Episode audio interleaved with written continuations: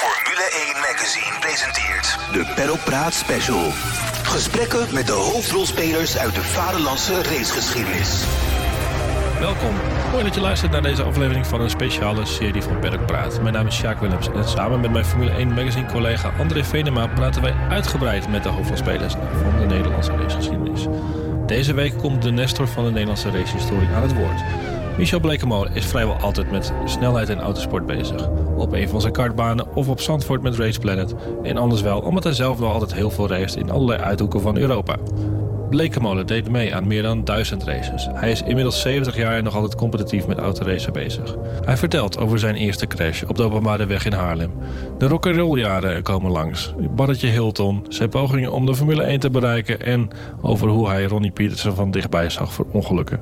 We gaan naar Amsterdam. Veel plezier. Formule 1 Pedalpraat, de special. Uh, Michel Bleekmolen, bedankt dat je de tijd voor ons uh, hebt gemaakt. We zitten in een van je drie uh, kartcentra in Amsterdam. Ja. Je bent eigenlijk constant met hardrijden bezig. Maar wanneer werd je nou eigenlijk voor het eerst gegrepen door het racevirus? Dat was eigenlijk al toen ik heel klein was. Een jaartje of zes, zeven. En toen nam mijn vader me een keer mee naar het circuit. We wonen niet, niet verder vandaan in Haarlem. Dus ja, toen was ik in één keer verkocht. En toen uh, ging ik eigenlijk heel veel naar het circuit toe. Ik ging altijd uh, op de fiets. En de Haarlemse tram had je nog. Tot 1957 of iets, weet ik het. weet ik nog goed. Voor een dubbeltje had je een retourtje. En uh, ja, dan ging ik kijken. En dan liep ik met de Herikens te helpen. En ik heb ze allemaal meegemaakt. Hè. Ik, ik heb Karel Codenne voor. Die je helaas natuurlijk niet meer kan interviewen. Want die leeft niet meer. Maar uh, dat was ook een van de, de derde Nederlandse Formule 1-coureur, geloof ik. En ja, daar liep ik allemaal uh, ja, smachtend naast. Van, daar moet ik ook, dat moet ik ook doen in mijn leven. Toen wist je het eigenlijk al? Ja, dat is heel uh, frappant. Ja. Ik had echt een bepaalde visie. Hoe klein ik ook was, dat wil ik. Ja, en je zag destijds natuurlijk ook al vele grote namen op Zandvoort passeren. Ja, ik, ik zag pas nog een, een foto. Daar stond ik bij de huldiging naast Jackie Stewart. Ik ben hem helaas kwijt. Vond ik zo apart. Ik zag mij ineens als 15-jarige zag ik ernaast staan. Dus ik was wel altijd heel gefascineerd. Ja. Waren, waren die sterren destijds, waren de, de grote namen uit de waren die, waren die toegankelijk? Ja, ja, eigenlijk wel, ja. Ja, ik sprak natuurlijk geen Engels op die leeftijd, maar die waren wel toegankelijk. Eigenlijk veel meer dan nu. Want als je nu het paddock loopt van Formule 1... Ja, dan lijkt het wel maandagochtend op een circuit wat verlaten is. Want daar lopen bijna geen mensen die daar niet thuis horen. Dus uh, ja, dat was een andere tijd. Die mensen stonden naast je en dan kon je ook nu horen als je naar Max loopt. Ik heb hem nog nooit zien weigeren een handtekening te geven of weet ik het wat. Dus uh, foto te maken, je ziet dat dat nog altijd wel kan. Maar je ziet ze niet zo makkelijk meer natuurlijk nee, voor nee. het publiek. Nee. En wat was, wie was jouw eerste echte raceheld? Ja, dat was denk ik toch wel een beetje Sterling Moss. En uh, dan denk je in die tijd van slechte communicatie... Dat, uh, dat die mensen niet bekend waren. Maar ik weet nog heel goed dat Sterling Moss was toen ik uh, 10, 12 was, 13, was gewoon een grootheid. Hè. Die was ook een, een ja, geen Max natuurlijk, uh, maar misschien was hij dat wel in Engeland, dat weet ik niet. Maar dat waren toch wel mensen met name. En het was wel, uh, was wel apart. Ik uh, had een keer een autostepje met een motortje gebouwd, gebouwd. En toen werd ik aangehouden. En uh, zei die agent, die stopte met zijn auto naast ons, die stapte uit. Zo, Sterling Mos, die gaan wij maar eens even mee naar het politiebureau nemen. dat zit toch altijd in me, terwijl ik juist fan van Sterling was... en dan dat, uh, dat commentaar te krijgen van de politie. Ja, dus met dat, kart, uh, met dat kartje is ook enige schade ooit aangericht, geloof ik. Ja, dat was weer met, een, met vierwielen. Dat was inderdaad met een kartje, ja. Ik had met mijn veertiende of vijftiende had ik een kartje gebouwd. En redelijk profi... maar toch niet goed genoeg. Dus ik rijd door een nieuwe wijk, Schalkwijk in Haarlem. Daar was nog bijna niks, maar lagen wel al die wegen. Dus ja, dat was ook fantastisch. Een mooi rechte einde, denk ik. Lekker rechte einde. En uh, ik, ik pikte ook wel eens autootjes uh, van, uh, van mijn broers vrienden. Zo, dan ging ik er ook wel eens rijden. Maar ik reed met het kartje en ik rem af. En een heel eind verder is het winkelcentrum, wat er nog steeds is. En het oude winkelcentrum. En ik rem en de wiel rolt eraf. Nou ja, ik denk niks aan de hand. Ik wist hoe het erop moest weer. Maar ik zie het me doorstuiteren. En er staan schuine borden voor een uh, groentewinkel. En ja, op zaterdagmiddag, dat hele grote ruit in duizend stukken. Complete paniek.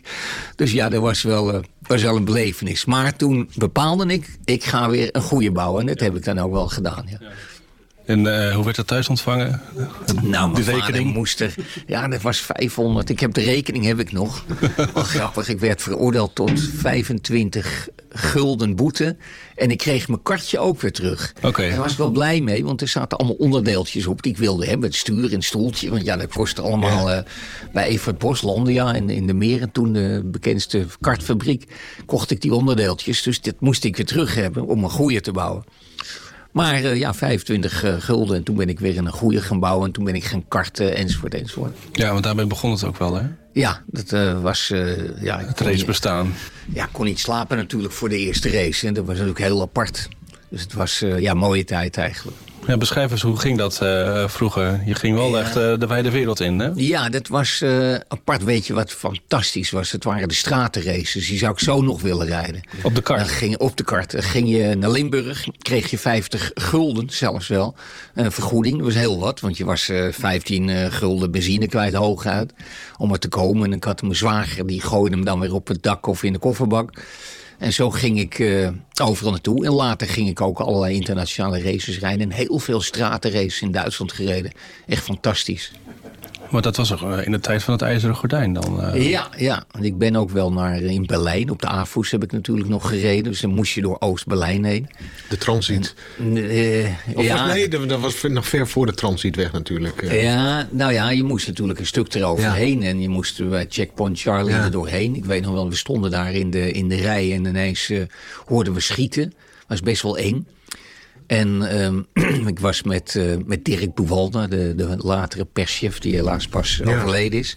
Die was er ook bij. En uh, nog een twee vriendjes. En die hadden de nieuwe revue bij zich. Maar de nieuwe revue was in die tijd een beetje pikant blaadje. dus... Uh, Nog steeds wel, toch? Af en toe een borst. Ja, op een andere manier. maar in ieder geval, ja, dat was wel leuk. Want die fopo's die gingen onze auto nakijken... omdat mijn vriend zo vriendelijk was om een foto te maken. Nou, dat is natuurlijk ja. dodelijk. Ja. Uit de rij, we waren met een kevertje en een aanhardje erachter. Stoelen werden uit de kever geschroefd. En, uh, maar ze stonden maar steeds in die revue te kijken. Dat vonden ze zo mooi. Kauwgompakjes, die werden opengesneden... en werd allemaal gekeken of er wat in zat. Totaal onzin natuurlijk. En... Uh, Uiteindelijk toen mochten we na een uurtje weer uh, in de rij gaan staan. Duurde ook weer een uurtje in die tijd. En toen uh, vroegen ze of ze die een nieuwe revue mochten houden. Ja, ja, ja. ja hoe zijn ze? Maar ja, dat waren eigenlijk wel spannende dingen. En toen leerde ik uh, met karten ook Kekke Rosberg kennen. Oké. Okay. was wel grappig, want met Kek heb ik laatst, later van alles Formule V meegereden. Formule 2 bij Fred Opert in in de Formule 2, ja, het Europees kampioenschap races en zelfs bij uh, ATS Formule 1. Dus uh, kijk, er was altijd, uh, we kwamen elkaar weer tegen, dat was grappig. Heb je nu nog een, als je hem ziet, is dat nog steeds... Ja, dan zeggen we elkaar nog wel gedacht natuurlijk. En dat is al eigenlijk met iedereen wel. Als je Mensel of weet je, al die mensen uit die tijd... Dat was natuurlijk... Een soort verbondenheid. Uh, ja, wij, wij reden heel veel races, Europees kampioenschap later met, met Formule 3. En dat was eigenlijk ja, een hele groep mensen. Die kwamen allemaal in de Formule 1. Ik ook. Maar ik was er ook het eerst uit. ik was er het eerst in, het eerst uit. Maar het was wel leuk. Want ja, je, je was alleen maar gekkigheid en kwaaiigheid aan het uithalen. Jezus, als je dat allemaal ziet. Wat je toen deed, ja... Dat wordt niet meer gedaan. Dat was, dat was echt, het was bijna een, een soort, soort club van vrienden ja, die, ja, die de, de, door Europa trokken. Reis aan de circus. Ja. Maar we sloopten elkaar op de baan, letterlijk en figuurlijk. Maar op de een of andere manier de finish was, was gevallen en dan waren we allemaal weer vrienden. Dat was heel apart in die tijd. Waren er ook uh, destijds ook uh, altijd veel, uh, veel dames aanwezig? ja, maar dan kan ik hier niet zomaar over, de, over de vloer gooien natuurlijk. Dat deden we toen. Nee, dus er waren altijd wel ja, dames. Dat zie je veel in die tijd. Hè. altijd, altijd overal dames op de ja. pitmuur met, ja, ja, met de stopwatch. Lange, Een lange man, blond, blauwe ogen. Ja, ja, ja. ja, ik had er geen...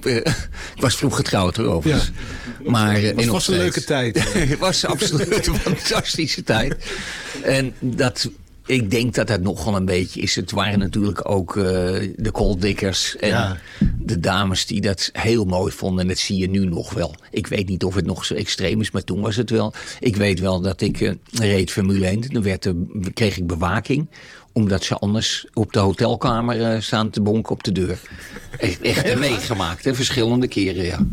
Dus eh, Dat toch een redelijk Ja, rock'n'roll gehalte dan. eh, ja, tijd. dan eh, kwamen ze toch het hotel op een of andere manier binnen. En dan gingen ze naar de autocoureurs toe. hè. Want als je maar Formule 1 reed, dan had je drie haarslippen en, en één oog. dan was je nog de koning. Mooi zeg. En eh, ja, je, je noemde het net zelf al, hè, de Formule V. Dat was eigenlijk de volgende stap, als ik het goed heb. Ja, ja. Na het karten. Eh, die kocht je zelf. Dat is toch wel een beetje, dat loopt ook wel als een, als een rode lijn door jouw eh, leven heen. Hè? Dat ondernemers eh, Ja, ik, eh, hè? ja, ik wilde niet bij iemand racen, maar dat is wel een probleem. Dat is heden ten dagen nog een probleem, want je hebt niet de know-how. En dat was best wel een probleem. Wie me daar overigens heel goed bij geholpen heeft, was de vader van Arie Luidijk, Jaap. Daar kon ik ontzettend goed vanaf de eerste keer dat ik hem zag mee overweg. Want daar dat reed je was- ook tegen nog, geloof ik. Hè? ja, ja, ja. En die hielp mij eigenlijk, eigenlijk altijd. Het was fantastisch, eh, fantastische tijd dat hij dat deed. Want je moest hem niet tegen je hebben, want dan ging het ook fout. Ja, was het echt... eh, Ja, het was, eh, hij mocht je of je mocht je niet. En wel een gouden hart, maar het was wel een heel apart, apart iemand. Ik kan me herinneren, hij werd de eerste op eh, een vliegveldrace in, eh, bij Eindhoven. Eindhoven eh, hoe heet die baan? Nou, ik ben hem even kwijt. Ehm, maar wat was er gebeurd? We gaan van start en ik lig tweede achter hem. En eh, daar eh, is een chicane gemaakt van strobalen. Maar ja, verremt zich en rijdt gewoon vol gas door. Die had gelijk 100 meter voorsprong. En ik zat het stro nog weg te halen. en eh, één één chaos, want de helft spinde en ging. En al die, die balen vlogen in de rond. Maar goed, hij wordt de eerste en ik word tweede. En eh, ja, toen eh, hoor ik eh, eh, Ben Huisman, die was geloof ik eh, wedstrijdleider. Die zegt tegen mij, dit is een groot probleem. Jaap heeft niet gewonnen, want hij heeft die chicane gemist. Dus eh, ik denk, nou, die is voor mij. Dus, dat is ook wel weer Wie lekker. vertelt het jou? Nee, dat vertelde de, dat vertelde de wedstrijdleider, Ben Huisman. Ja. En die ging het eerst tegen zijn eh, vrouw vertellen. Van, want ze wisten, dat is een complete oorlog, complete te- atoombom. Nou, dat was het ook. Want ze gaan het tegen Sjaan vertellen. Van luister eens, Jaap heeft niet gewonnen. Nou, nou, nou, wat een... Dus zo was, eh, zo was gewoon. Fantastisch. Oké, want eh, wat ik ook eh, over die ondernemers in. Jouw eerste sponsor eh, las ik. Levi's. Levi's, moet ik zeggen. Ja. Spijkerbroekenmerk. Hoe, hoe regelde een jonge Michel Blekemolen dat? Ja, dat kwam eigenlijk weer bij, uit, de, uit Vermeulenkamp. Ik had een race gewonnen. Ik ging heel erg goed. Of ik, ik won de eerste vier races al met het Formule Ford kampioenschap.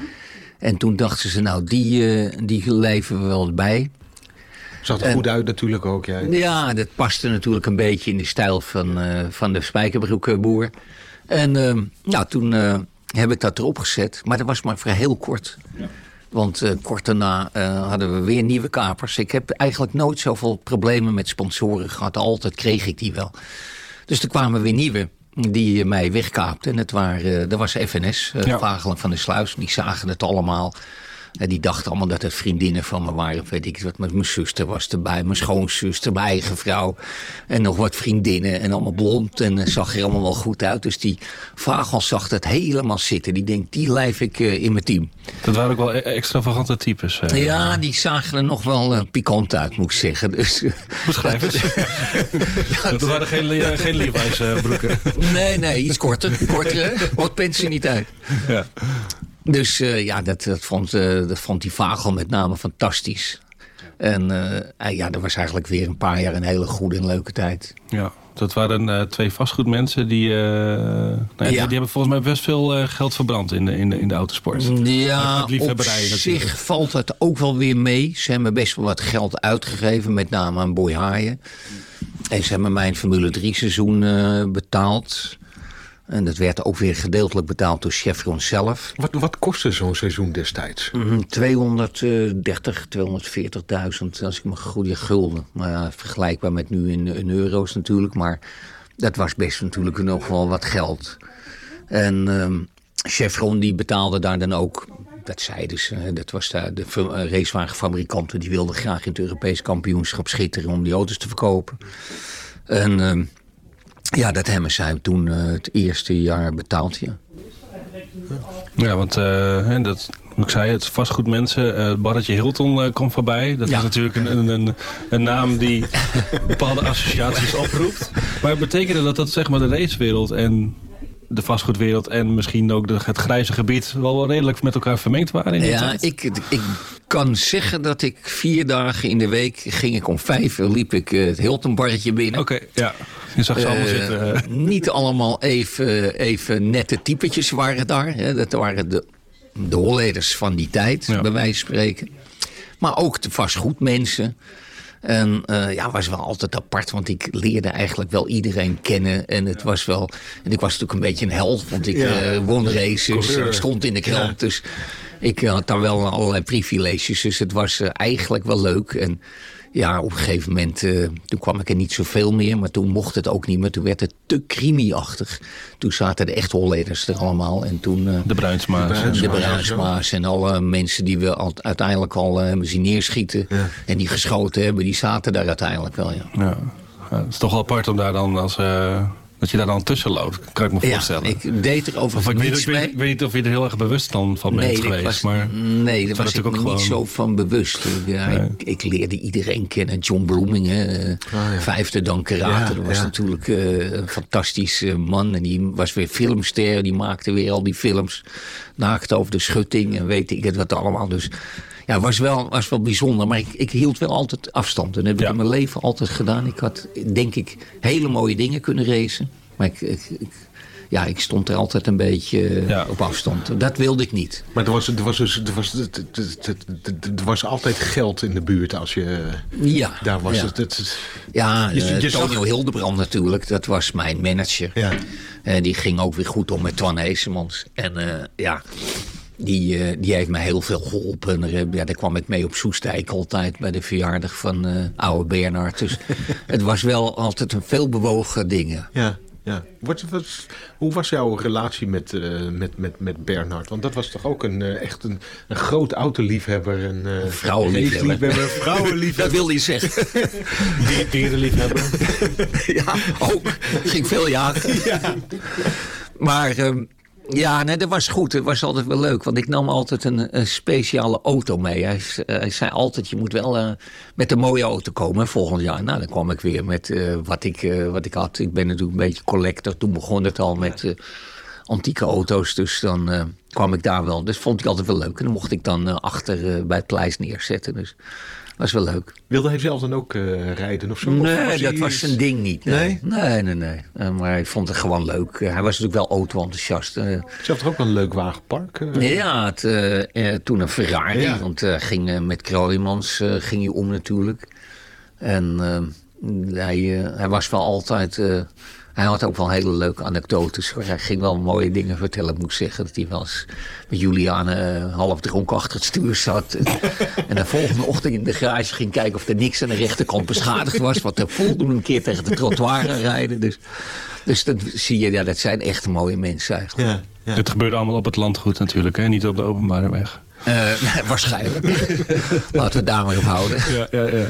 En eh, in 1977 ging je voor het eerst, kro- kroop jij in een Formule 1 auto. Kun je dat nog herinneren? Ja, ja, ja. Wat is daar het meest van bijgebleven? Eh, de trillingen, de stank en de, de ervaring van het geluid. Ja? En je leert binnen, ja, ik reed drie, vier ronden. En toen werd ik binnengeroepen of ik dood wilde. Ik zeg, ik kan nog twee keer harder, was mijn antwoord meteen. en eh, dat leer je zo snel. Dat, dat, dat ging, waren natuurlijk hele gevaarlijke tijden. Ja. Want ik bedoel, poeh, die dingen die vlogen al in de brand, zeg ik altijd maar als ze in de zon stonden. Ja, ja. En eh, ja, dat was natuurlijk eh, best wel link. En dat realiseerde ik me ook wel. Het was, ja, dan rijd je toch tegen de 300 aan met zo'n zilverpapierachtige auto. Want het was helemaal niks waard. En ik was op Koetwood aan het rijden. Maar ik ging eigenlijk heel erg hard. Dus, eh, en ik ging harder. Ik weet nog, de tijd weet ik nog precies. Boyhaya 12, eh 3 of 12, 4 gereden. En ik reed in paar rondjes en die was de hele dag al aan het rijden. En ik reed een paar rondjes 11-8. 1-11-8. Dus ja, toen stond iedereen zo van, hé, hey, Wie is dit? wat is dit nou? Ja. Die boy die kwalificeerde zich altijd op een half seconde niet. En hij rijdt die half seconde harder. Dus, eh, dus toen eh, gingen we op naar Zandvoort met, eh, met eh, John McDonald, het rem, remteam. Ja. Drama, Ja. eh, totale weggooien het was een soort bij elkaar geknipte, oude, ge- geklikte ja, auto. Was dat? McDonald die spoorde natuurlijk niet. Hm, Sorry dat ik hem zo eh, moet denegeren, maar het was één ramp. Ik, op een gegeven moment sta ik te kijken, is de body er vanaf en zie ik eh, één schokwerkersteun gewoon een centimeter hoger zitten. Dus ik sta te kijken en ik wist er redelijk veel vanaf, want ik had Superfort de Formule Fort gereden. En dat waren net van die klasses. Dat was een hele goede opleiding. Waar je heel goed de wielgewichten, de sporingen, alles moest je cambers, casters goed zetten om hard te gaan. Dus ik wist er eigenlijk wel veel van. En ja, zo'n Formule 1 in die tijd was niets meer dan een, dan een versie, ja. Met, met, eh, met een levensgevaarlijke motor eh, voor het chassis erin. En ehm, dus ik zeg eh, tegen die McDonald, het staat niet helemaal recht. Nou, die, het enige wat zei, you superstar. En toen liep hij weg. Ja, levensgevaarlijk dat je daarmee reed. Ik bedoel, er was... eh, Wat dat betekent als het los zit? Even... nou, dat is niet los. Maar wat was er gebeurd? Die auto had schade gehad. Een keer. En toen waren die eh, popnagels waar zo'n beugeltje mee vast zit... waar de schokdempersteun boven op het chassis zit... dat was eh, uitgescheurd. Maar ja, om dat netjes te maken heeft hij hem gewoon maar ietsje hoog gezet... dat hij andere gaatjes kon boren. En ja, dat, dat spoorde natuurlijk niet dat hij deed. Ik heb zelfs nog op een foto recent eh, kwam ik het weer tegen. Ik denk, ja, daar probeer je mee te kwalificeren. En het deed er ook niets aan. En ja, dat was, eh, was nou ja, het grappige was, dat was mijn voldoening. We hadden ons niet gekwalificeerd, want ook Haaien reed toen, Boy. En eh, hij werd eh, op zaterdagmiddag werd hij als spartelend werd hij in de boeien geslagen door de politie, omdat hij iemand had opgelicht. Die had hij beloofd te rijden.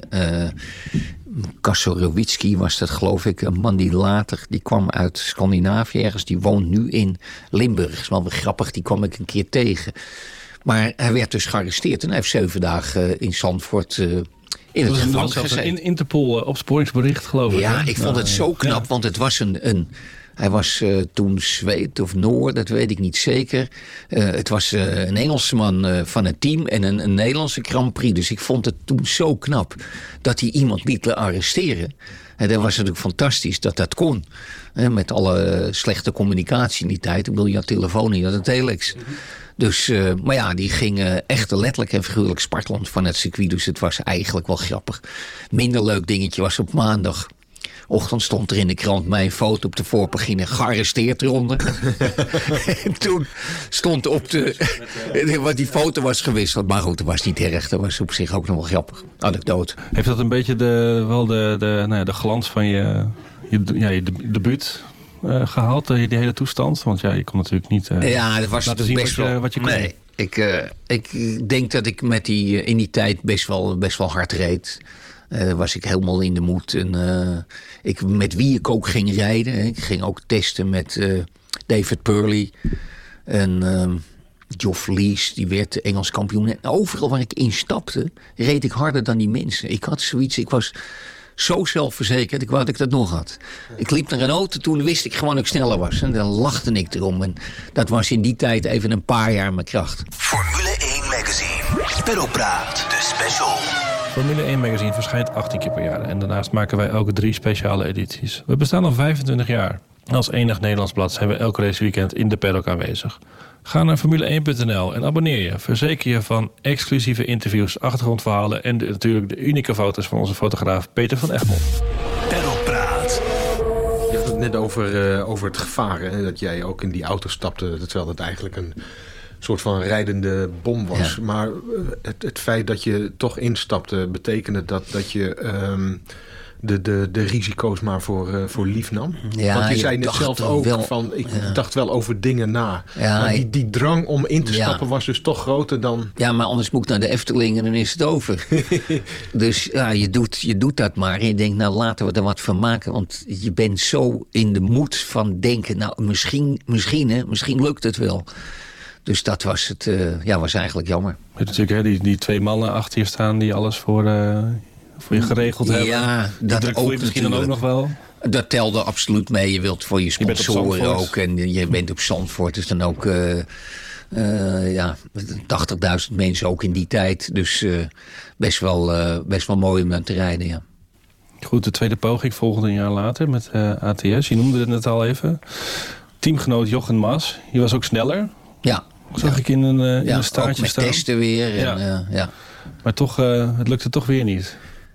Nee, ook die auto, er was een Grand Prix voor eh, Zandvoort. En dan was die auto ook weer redelijk eh, even gehavend uit de strijd gekomen. Ook niet gekwalificeerd. Die auto kwalificeerde zich niet zoveel. Eh, er reden heel veel mensen in. En ja, ik kon wel redelijk goed met die Smit, eh Gunther Smit opschieten. Die het team leidde.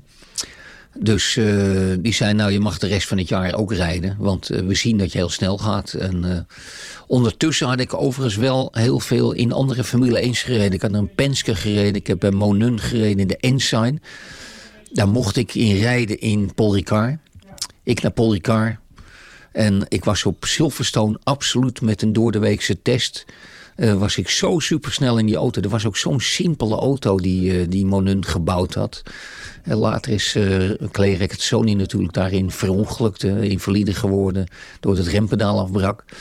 Maar ehm, op eh, Silverstone, ja, daar was ik sowieso. Silverstone was mijn ding. In de Formule V en ik daar al, ik geloof, zes jaar lang het rondrecord staan. Dus dat was gewoon mijn baan. Was jouw baan, hè? en daar had ik dus met allerlei auto's gereden. En ehm, toen gingen we met, eh, met de ATS er ook naartoe. Ja, toen ging ik weer heel hard. Dus, eh, en na de Grand Prix van Nederland zijn we er ook weer gaan testen. En dan gingen we ook weer goed. Dus, eh, maar Zandvoort lukte eigenlijk net niet. Nee. En eigenlijk ook weer bijna wel. Maar dat had niks met racen te maken. Dat was een eh, bureaucratische... Ja, een bureaucratisch een dingetje. En ehm, ze maakten nog die, die lijsten met de hand. Eh, er was wel een elektronisch oog die de tijden registreerde. Maar eh, er werd allemaal met, eh, met kaartjes werd het in een, in een mapje gestoken. Zo die hele startopstelling. Maar volgens mij was Pironi had eh, pole position. Daar ging iedereen tegen in. Omdat dat niet klopte. Gingen ze alles narekenen. En eh, wat was er nou gebeurd? Twan Heesemans was even de tijdwaarnemershuis binnengelopen. En ik had 1,21 en nog wat. En die had van dat, terwijl niemand even keek, had hij van het eentje een nulletje gemaakt. Dus ik had ineens 20, 1,20 en nog wat. Dus uh, Twan komt helemaal zo, nou, eh, voor elkaar hoor. Je zit erin. Maar ja, waren er niet dat dus die hele startopstelling werd nagekeken. Omdat er iets niet klopte in die tijd, konden ze niet één ding bekijken. Nee, moeten ze alles weer, doordat er maar één oog daar staat. Dus eh, ja, toen kwamen ze erachter. Wel dom, want niemand ageerde tegen die 20 van mij. Dus twee weken later rijden we in Monza. En ehm eh, Massario, die was absoluut langzamer dan ik was. En ja, Die, alle, alle ronden genomen en die staat gewoon op de plaats, eh, weet ik het wat, eh, 22 Stond of twee zo. Italianen op de laatste rij, geloof ik. Hè? Die, eh, Ja, ja, altijd raakt natuurlijk. Brambilla en, eh, en hij. Ja. En dat weekend is eh, natuurlijk ook al het weekend geweest van Ronnie Petersen. Eh, Ja. Dat, daar heb je ook dichtbij gestaan, Ja, geloof daar ik. stond ik op een metertje of vijf vandaan. Dat was wel een eh, behoorlijke impact hoor, moet ik zeggen. Ik had ook nog kunnen rijden na het ongeluk. Want toen, maar ja, er was geen portable telefoon.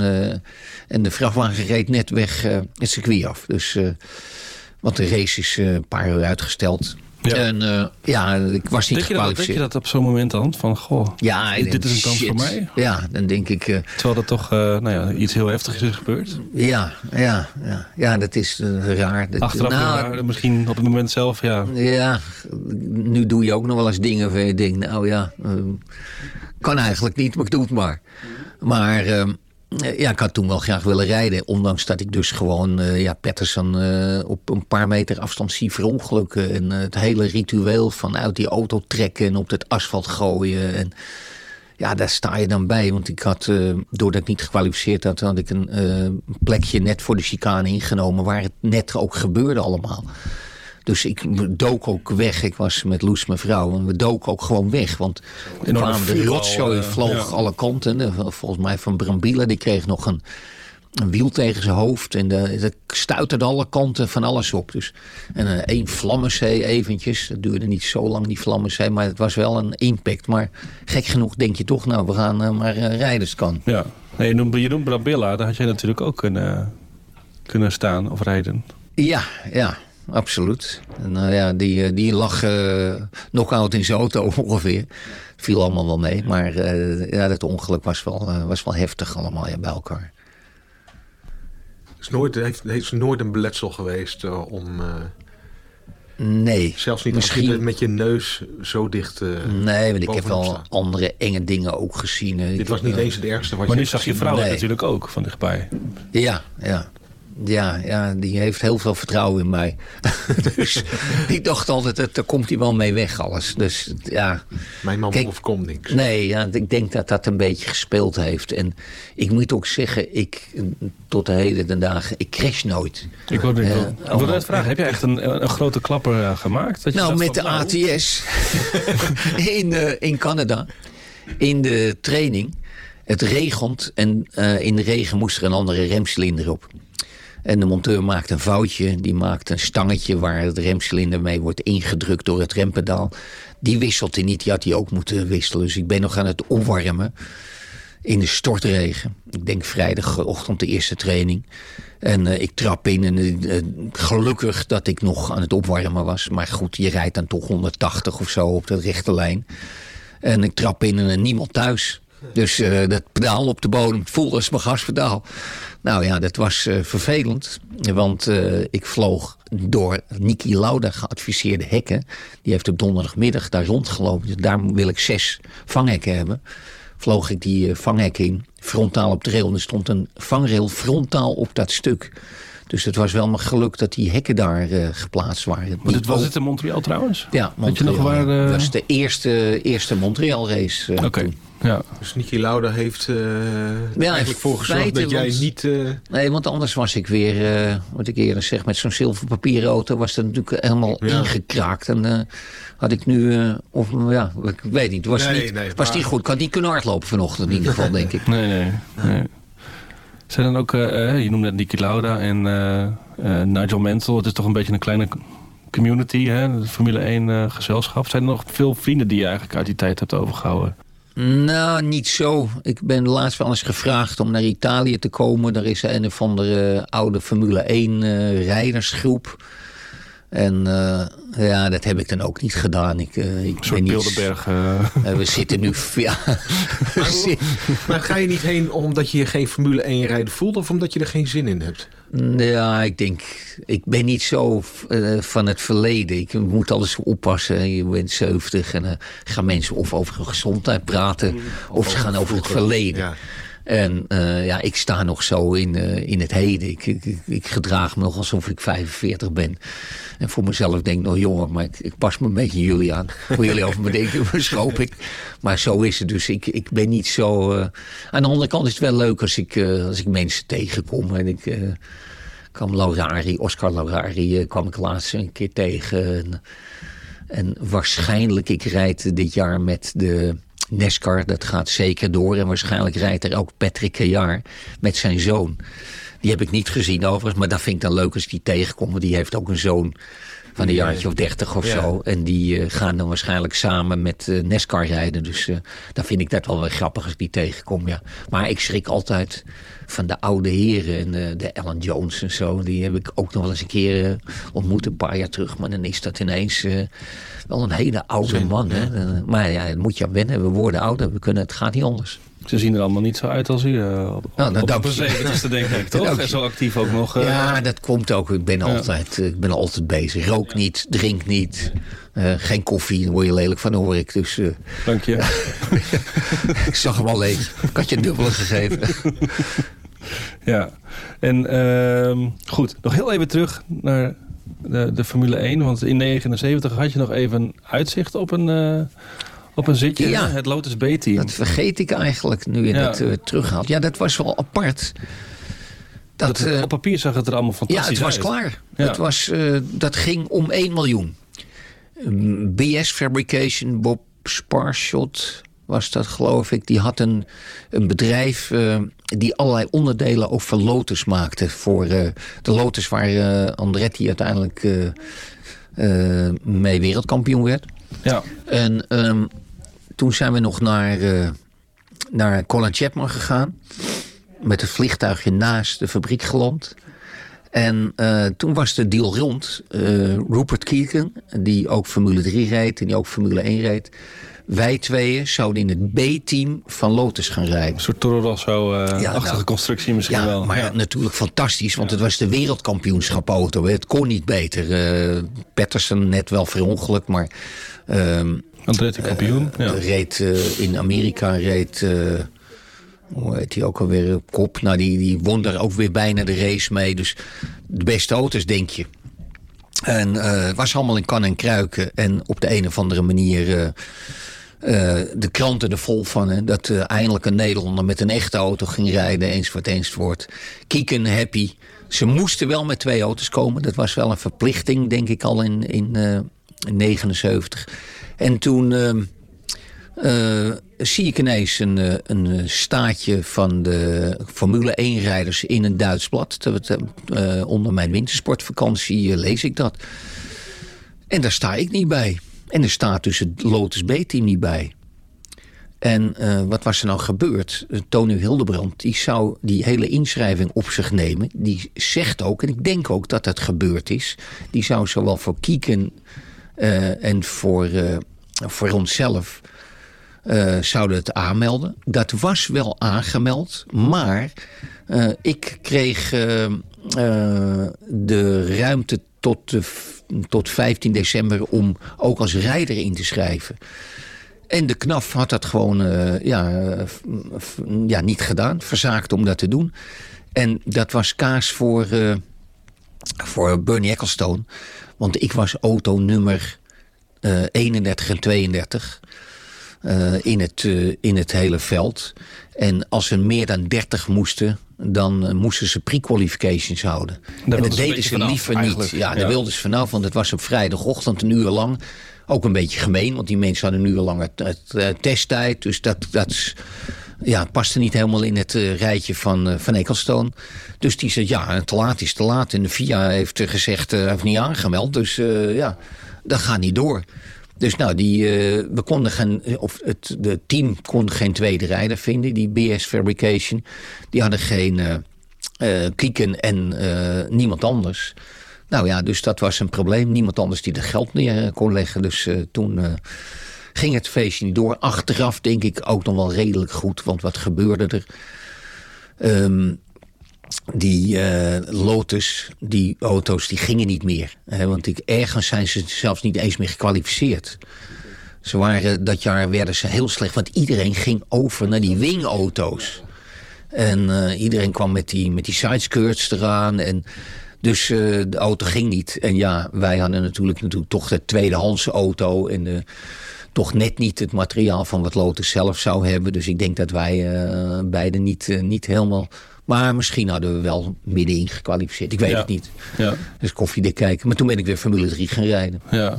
Want uh, voordat we naar de Formule 3 gaan, we vergeten het alle, in, alle, in de alle ellende. Je hebt wel één Grand Prix natuurlijk gereden. Ja, ja, ja. Ja, dat was ook wel weer spannend. Eindelijk gekwalificeerd. Met uh, echte tijden. Niet uh, gefabriceerde tijden op papier, maar... want er waren in die tijd natuurlijk vrij veel rijders. Hè. Er moesten er vrij veel afvallen steeds. En uh, ik stond op de krit, kom aanrijden en de body gaat er nog even af. En uh, ik zit zo uh, een beetje met mijn stuur te spelen. Zo. Ik voel of speling in zat. Het, was, dat waren allemaal van die dingen die ik altijd deed. Nou, in het stuur zat weinig speling. Maar in het chassis des te meer. Ik zie dus gewoon die hele auto zie ik alles maar flexen. Dat zijn een soort aluminium buizen. Hè, vierkante buizen. En daar uh, zitten de ophangingen aan vast. En al die popnagels waar dat mee vast uh, zat... ja, die zijn uh, een beetje uitgelubberd geweest. Dus dat hele chassis ging op en neer. Dus ik denk, oh shit. Dus die monteur meteen... Hmm, nou, not driving. Too dangerous. Ja, ik denk, ja, dat gaat me echt... Uh, het, uh, dus dat was voor de race. Ja. op de krit. Ja, op de krit. Ja. Dus... Uh, Ik zeg, gooi die body erop. I take the risk. En kijk, want het valt er niet af. De wegligging is alleen. Hè. Dat verklaarde wel een hoop dat die wegligging niet goed was. En uh, kijk, Rosberg was overigens wel redelijk goed. Die had een splinternieuwe auto van ATS die, het, die, het goed, die ik eigenlijk ook zou krijgen. Maar uh, er was er eentje totaal losgereden door uh, Jochem Mas met een test. Daar komen we zo nog wel even op terug. Maar in ieder geval, uh, ja, toen ben ik gaan rijden. En toen zat ik toch wel, ja, uh, François Ver hier verongelukt, snel circuit. En, het ging eigenlijk heel erg goed. Ik reed zo goed. Ik sneed de hele chicane af. Het leek wel een Formule Ford wedstrijd. Ik denk, scheid aan. Ik rijd gewoon vol over die curbs. En uh, ligt zelfs heel eventjes negende. Kun je nagaan van de, van de 24e plek. Door de, door de Marcel, uh, moet ik ook zeggen. Maar goed, uh, dat duurt natuurlijk maar een rondje of, meer, of minder. Maar dan rij je wel even tussen al die... ja, dus, ja, ja, maar dat, die kende ik natuurlijk wel allemaal ja. een beetje weer. En uh, ja, toen was een rondje of uh, tien of zo. Toen ben ik naar, naar binnen gegaan. Ik denk, ik moet toch even kijken of het niet uh, allemaal uit elkaar breekt. Dus de body eraf aan het stuur. Ik denk, nou, nog hetzelfde. En weer verder gehold. Dus zo ging het er niet uit. Ja. Maar was eigenlijk ook jammer dat ik niet de nieuwe goede auto kreeg. Want Roosberg kreeg die. En uh, er waren er twee gebouwd. Maar Jochem Mas was in de, een van die twee tijdens een test uh, was hij uh, zwaar gecrashed. Hij zelf ook. En, um, de reden waarom jij natuurlijk ook... Ja, waarom ik met die oude auto weer naar Amerika ging. Dus dat was, was jammer. En Mas die lag nog steeds in het ziekenhuis. En daardoor werd Roosberg weer opgetrommeld. Dus ja. En Mas heb ik ook nog naar het ziekenhuis gebracht overigens. Want met een test uh, zie ik ineens aan het eind van het rechte stuk doodstil op maandagochtend op Silverstone. Kijk ze op het rechte stuk en Jochem reed al een paar rondjes. En ik rijd net de pitstraat uit. En ik kom achter op dat lange rechtstuk. Wat ligt er nou allemaal? Ik was nog aan het opwarmen ook. Dus ik stop daar. Nou, niet te geloven. Die hele auto in duizend stukken. Overal lag wat. Te tikken, benzine op de straat. Ik zag eventjes zelfs niet uh, waar hij was. Maar hij zat in een stukje aluminium van, nou, van een meter bij 50 centimeter of zo. Daar zat hij helemaal in verfrommeld. Ik kon ook niks doen. hij had zijn benen gebroken, geloof ik. Ja, en zijn heup, geloof ik. Zijn ja. benen. Het zag er... Uh, en hij bleef wel bij kennis hoor. Ik bleef met hem praten. Voorzichtig zijn helm. Want ik denk, ja, direct heeft hij iets aan zijn nek. Maar ik vroeg mm -hmm. meteen of hij hem kon bewegen. En, en uh, kon alles bewegen. Zelfs zijn tenen. Dus uh, vroeg ik dus, uh, maar ja, ik zag dat ik hem nooit uitkreeg. Ik bedoel, je moet persjes nodig en dingen om hem uh, eruit te halen. Dus die was even uitgeschakeld het jaar. Ja. Die, die, die ene race hè, op Watkins Glen, is dat nou echt voor jou het absolute hoogtepunt geweest in je loopbaan? Nee, niet echt. Ik weet eigenlijk niet wat mijn hoogtepunt is geweest. Ik, ik heb in heel veel klasses leuke leuke races gehad. Uh, soms is een race dat je vijfde wordt is mooier dan uh, dat je wint. Vaak is winnen makkelijker, uh, ben ik achtergekomen. als je dat dan terughaalt. Een, een, race winnen. Ik, ik, kreeg laatst het lijstje van wat ik... er is Jan den Blanke in Heemstede houdt allemaal die, dat soort dingen bij. En dan zag ik hoe vaak ik gewonnen had. En dan zat ik dus even te kijken. Ja, dat ging eigenlijk heel makkelijk. En word je een keer derde, het ging op leven en dood en weet ik het wat. Dus... Maar nee, dat was niet mijn hoogtepunt. Het was, uh, was leuk om uh, te rijden. En, uh, helaas ging een uh, oliekeringje ging lek bij mijn oliefilter. Het rubbertje spoot er tussenuit. Want anders had ik nog wel gefinished. Toen lag je, weet je nog hoe... Nee, dat weet ik niet. Ik heb wel de labcharts nog ergens liggen, handgeschreven. Heb je, heb, heb je, bewaar je, heb je heel veel dingen bewaard? Hè? Nou, ik heb meer dingen bewaard dan ik wist. Want we zijn een jaartje of vijf terug heeft Co Dijkman en Rick Winkelman een boek geschreven. Toen ben ik met Co eens even bij mij op de zolder gaan kijken. Kubieke meters, krantenknipsels en uh, dia's, foto's en weet ik het wat allemaal. Dus toen kwam ik dat soort dingen nog wel tegen. Dus ik heb wel veel bewaard. Dat vind ik, ja, kijk er eigenlijk zelden naar. Het is er toevallig nog. Maar het is er nog, ja. Ja, ik, ik vind het wel leuk om te hebben, ja. Formule, Formule 3 wilde ik nog even over vragen. Want daar reed je toch... Uh, daar reed je ook deed je heel goed mee. Je werd uiteindelijk tweede. Ja, ja. En uh, een, een, een, of andere Fransman ja. inderdaad werd, uh, ja, werd eerste. Ja, die Prost, denk ik. Die Prost was niet bij te houden. Was hij echt zo goed? nee, want het jaar daarvoor wisten we niet eens dat hij meedeed. Hè? Toen won hij de laatste race in Garama. Dat was voor mij de laatste race in 78. Want toen moest ik Formule 1 zo nodig. Maar toen won hij wel uh, de voorlaatste race. En toen uh, werd hij die race voor het eerst 100% geholpen door Renault. Er waren mensen van uh, Renault Spoor bij. En die, ja, die stonden daar de hele dag de boel op te poetsen en te veilen. En dan, daar won hij door. En er was in 79 idem dito. ik reed heel vaak op de tweede plek. En dan zag ik hem gewoon wegrijden. Er was geen vergelijk. En ja, dat was jammer. Want liever dat je dan uh, met de competitie rijdt. Maar hij heeft zelfs in 79 is hij de laatste race niet meer gekomen.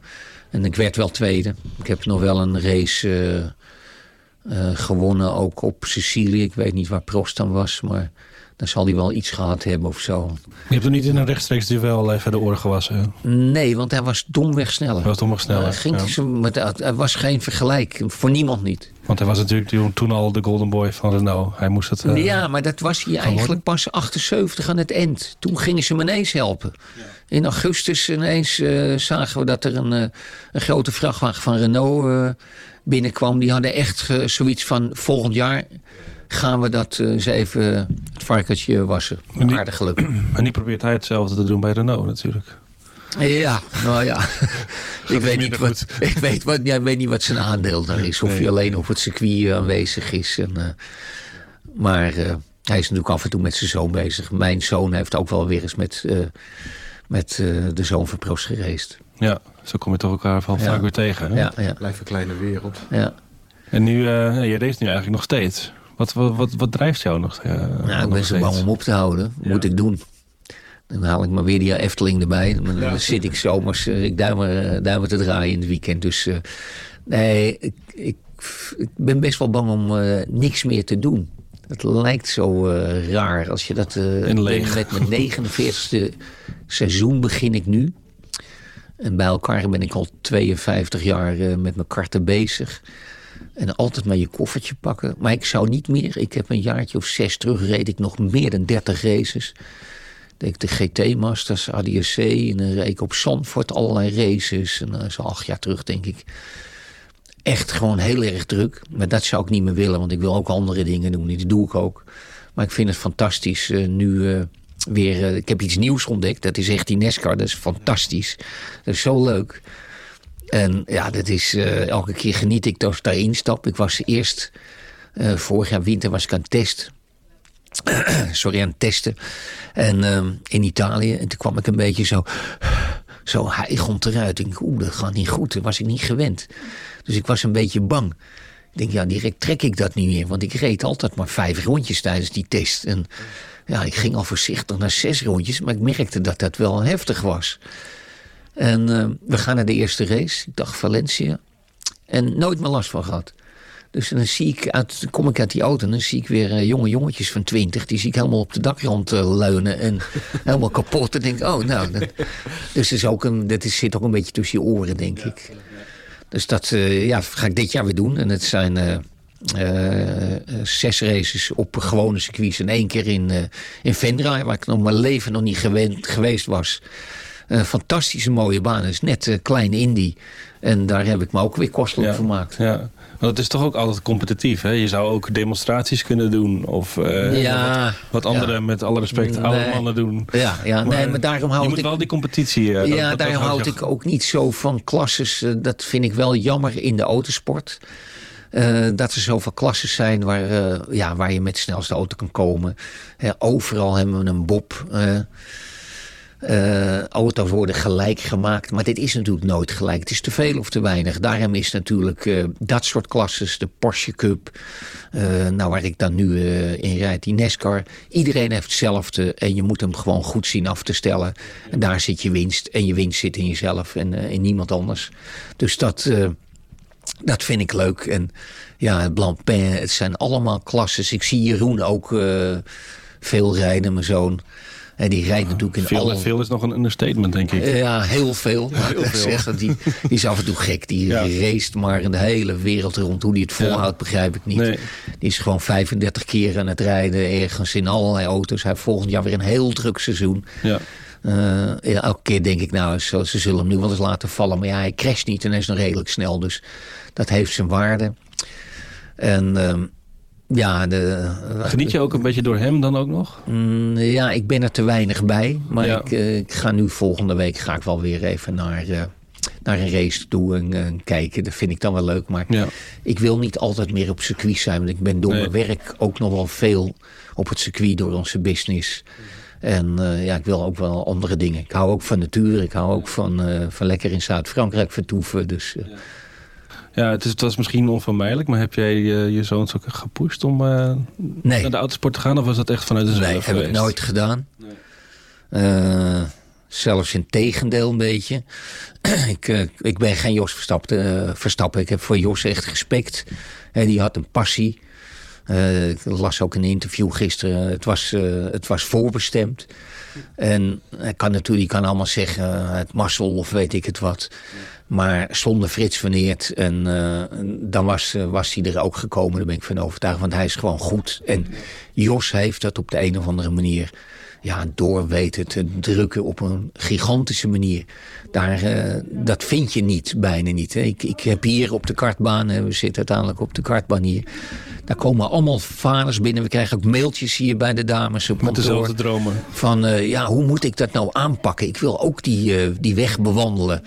Ik zei, nou, dan ben je al uh, zes jaar te laat. Ja. Want je zoon is negen. En uh, Jos begon toen hij drie, vier was. En die heeft hem alleen maar dat bijgebracht. Ja. ja. Over, uh, nog even iets anders over, je had het net over Zuid-Frankrijk. Uh, Monaco, daar uh, heb ik jou volgens mij in 2005 voor het eerst ontmoet. Jij ligt daar elk jaar met, uh, met de boot. Het is misschien wel een, een bekend verhaal. Uh, hoe vaak heb je zelf eigenlijk in Monaco uh, gereden op het circuit? Ik uh, mocht op het podium komen een keertje. Ja? En toen werd ik gehuldigd omdat ik 30 keer daar gereden had. Keer. Dus ik heb Monaco nog meegemaakt met de hele snelle chicane uit de tunnel. Ja. ik heb net niet dat je waar nu het paddock is, dat daar nog de baan was. Dat heb ik net niet meegemaakt, maar ik heb wel heel veel gereisd. Was ook mijn ding wel. veel podium gestaan ook was altijd wel uh, apart, ja. Waarom was het jouw ding? Omdat het een stratencircuit is? Omdat de, nee. de, de, de coureur daar in principe nog meer uh, het onderscheid moet maken? Ja, eigenlijk wel. Dat heb ik het idee altijd. Of dat ja, helemaal zo dat zegt is. iedereen ook, hè? Ja, het, maar het is ook fantastisch om daar te rijden. En uh, als ik dan Max zie rijden, dan zie ik ook, ja... Dan zie je ook dat...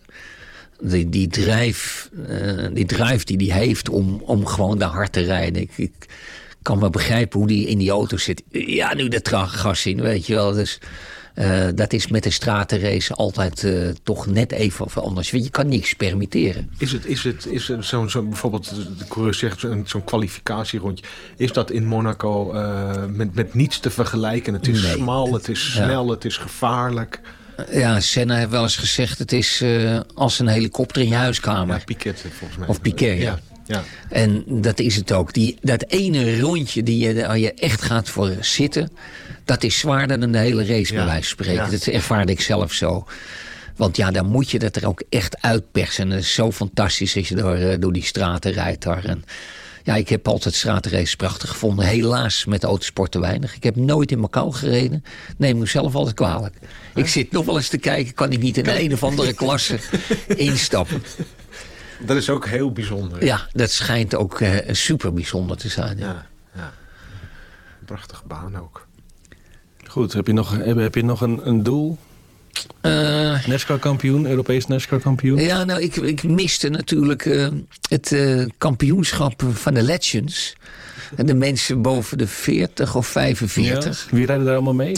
Noemen ze uh, bekende namen bij? Nou, daar zaten wel allemaal mensen met een lange racehistorie. Maar mm -hmm. niet uh, dat je nu zegt, oh ja, die ken ik. Hè? Geen, uh, geen mensels. Villeneuve reed er toch ook mee? Villeneuve reed ook mee. Die ging aanvankelijk niet helemaal goed. Maar die rijdt volgend jaar wel weer, meer, weer mee. Dus er komen wel weer wat prominente rijders bij. Maar... Uh, ik wil in ieder geval dat, uh, dat Legend kampioenschap binnenhalen. Ja. Dat miste ik op niks af, want ik had het makkelijk in mijn zak. Maar ik werd uh, de laatste weekend in Zolder twee keer omgeduwd door twee keer dezelfde rijder. Nee, nou ja, hij, hij kwam eerst, zei hij, hij kwam allebei de keren sorry. En toen zei ik de tweede keer, maar sorry, waarom rijden we nou tegenop? Je duwt nog door ook. En toen werd hij boos. En, uh, maar goed, dat is jammer, want ik stond in de grindpak. Ik kon er niet meer uitkomen.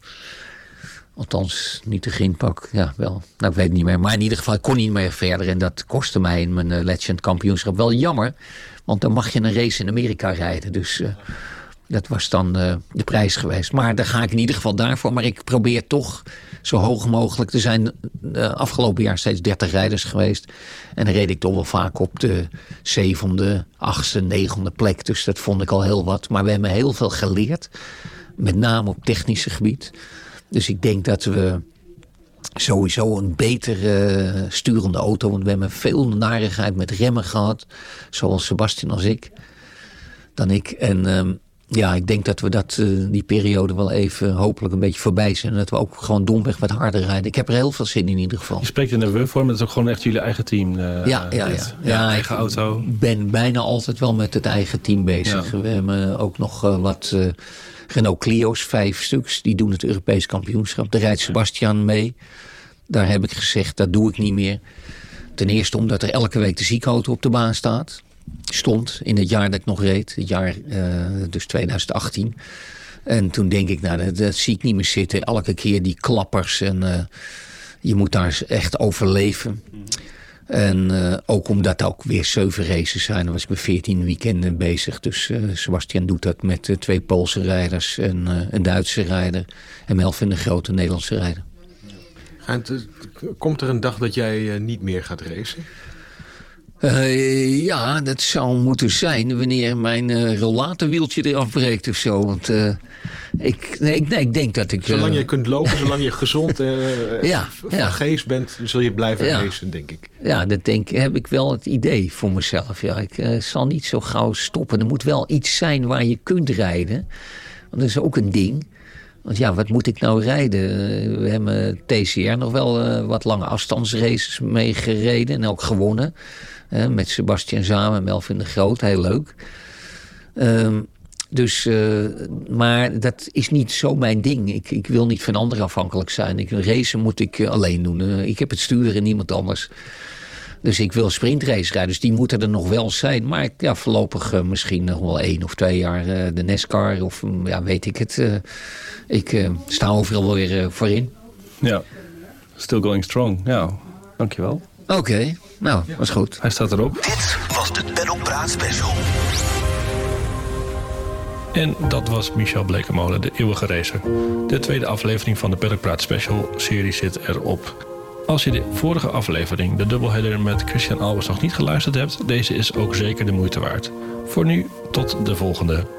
Deze podcast van Formule 1 Magazine is geproduceerd door Hassan El Maroudi van podcastservices.nl, Jonathan Leij en Almar Uilenbroek.